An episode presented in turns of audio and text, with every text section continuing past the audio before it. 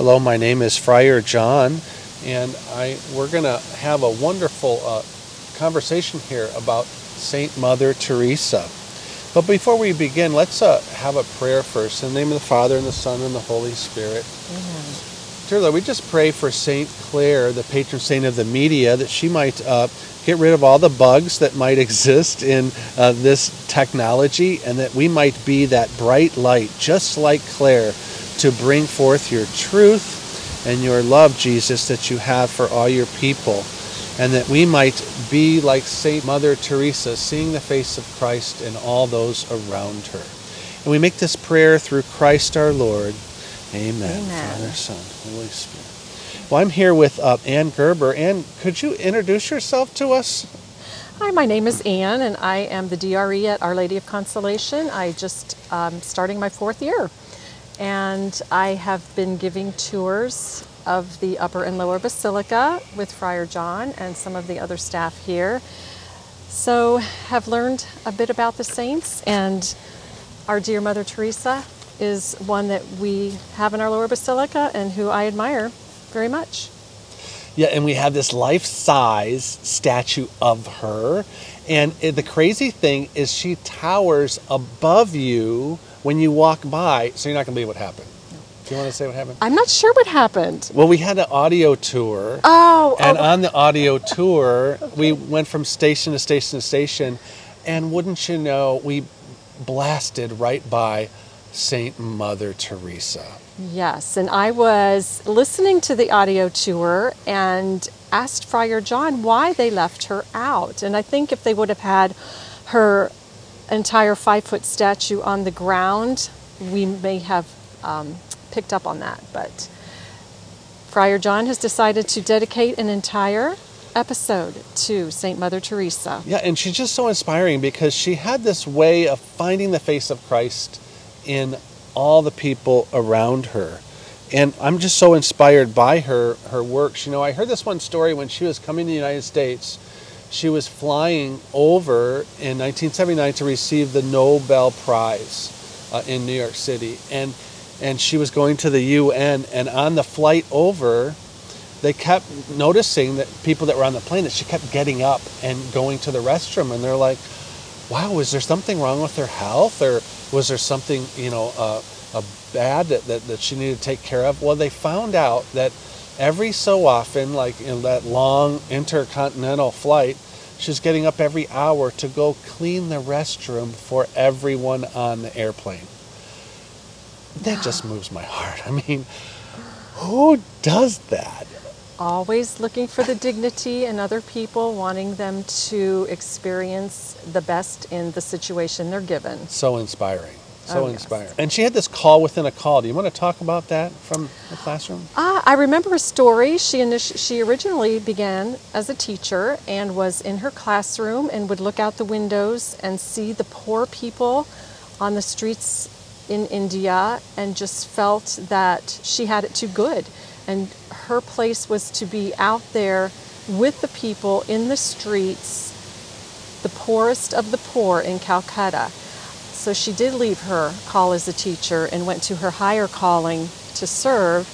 And one story that particularly sticks out in my mind is how she was seen picking maggots off the dying people in the streets. There was no room for them in the hospitals, but she wanted to give them as much dignity as she could. Yeah, and I remember there was one reporter that was with her on a run in Calcutta, serving the dying, you know, the uncared for, the unwanted, those are just undesirables, and and ministering to them in the street as they're as they're dying. And this reporter was like, you know, you can't cure poverty. Jesus says in the gospel, you're never going to cure poverty. So what good are you really doing, Mother Teresa? And she like turned always turned the tables on the reporters and she says well that's something that you wouldn't want to say to this person who's in poverty and needs you it's one person by one person by one person that's all curing poverty is and she was really um, has just some real great media buzz lines where she put people um, sort of in their place yeah. but she just had some great comebacks of, of especially people that thought that she was somehow playing a game to get all this media attention, but the whole world really tracked her. Just a small, petite person, right? It's just what Five feet. five feet tall, mm-hmm. and she had these gnarled up feet that you can see that are very realis- realistic rendition in the lower basilica. You can see her gnarled up feet from all the walking around Calcutta, and so she wasn't a, like a cover girl, Cosmo model, but she had this interior beauty that mm-hmm. attracted others to her that was so inspiring.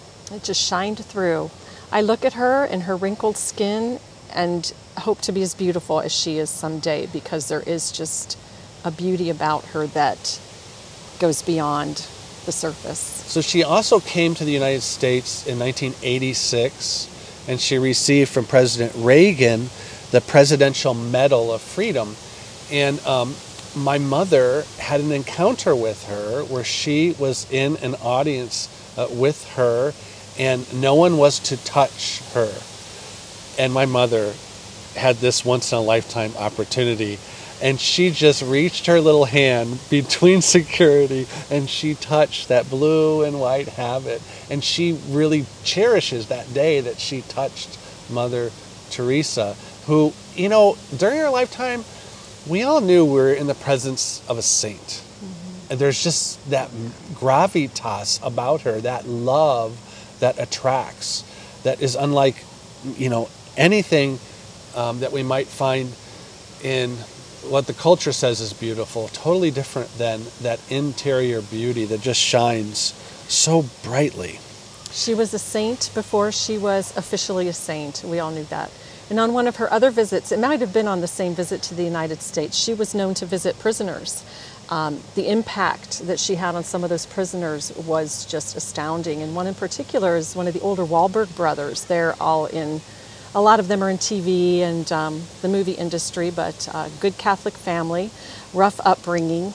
And the older one had such a conversion after meeting Mother Teresa in prison. He now has his own Catholic talk show and is a guest speaker on many other Catholic talk shows and attributes his saving grace to the visit to the prison by Mother Teresa.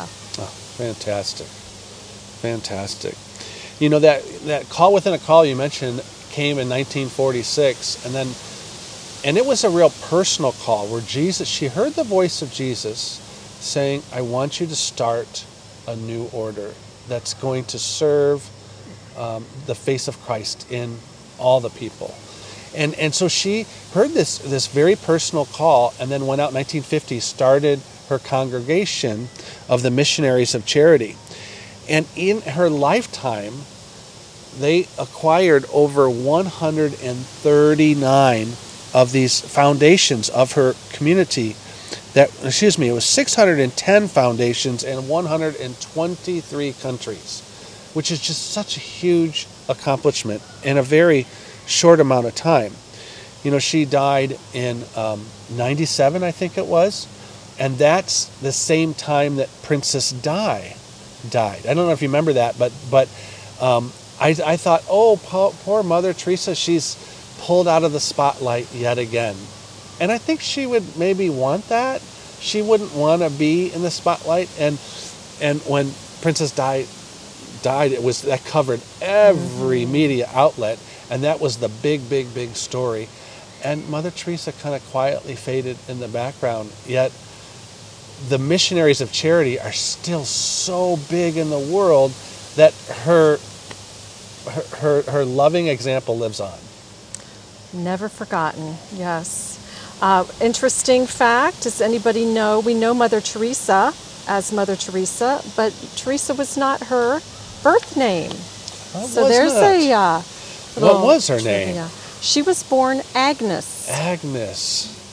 So I like uh, Teresa suits her. That's how we all grew to know and love her in her And where, saintliness. and where was she born in? She was born in Macedonia. That's uh, the the name of the village Skop Skopje. I'm not sure if I'm saying that right, but Macedonia, and she um, then later went to Albania, and she always considered herself Albanian, even though she was born in Macedonia. Yeah, she was Albanian by blood, she says, and then by culture, she became Indian and took on citizenship by Indian. She says, By blood, I'm Albanian, by citizenship, and Indian, by faith, I am a Catholic nun. As to my calling, I belong to the world. As to my heart, I belong entirely to the heart of Jesus. Beautiful. Beautiful. Beautiful. And that sums up Mother Teresa.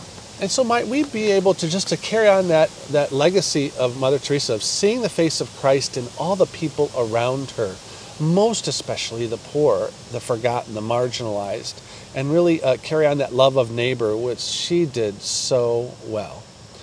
Well, thanks, Dan, for just sharing these uh, few moments with uh, Saint Mother Teresa, who deserves probably a whole a whole series of episodes. But we've just touched the surface here. Yes, you are very welcome, and uh, thank you for inviting me to join you in this to talk about one of my favorite saints. Well, I hope you get a chance to come to the Basilica of Our Lady of Consolation and hear more from our upper walking tour and our lower walking tour that takes you on a wonderful opportunity to learn about the treasures of the Basilica. Peace and all good things.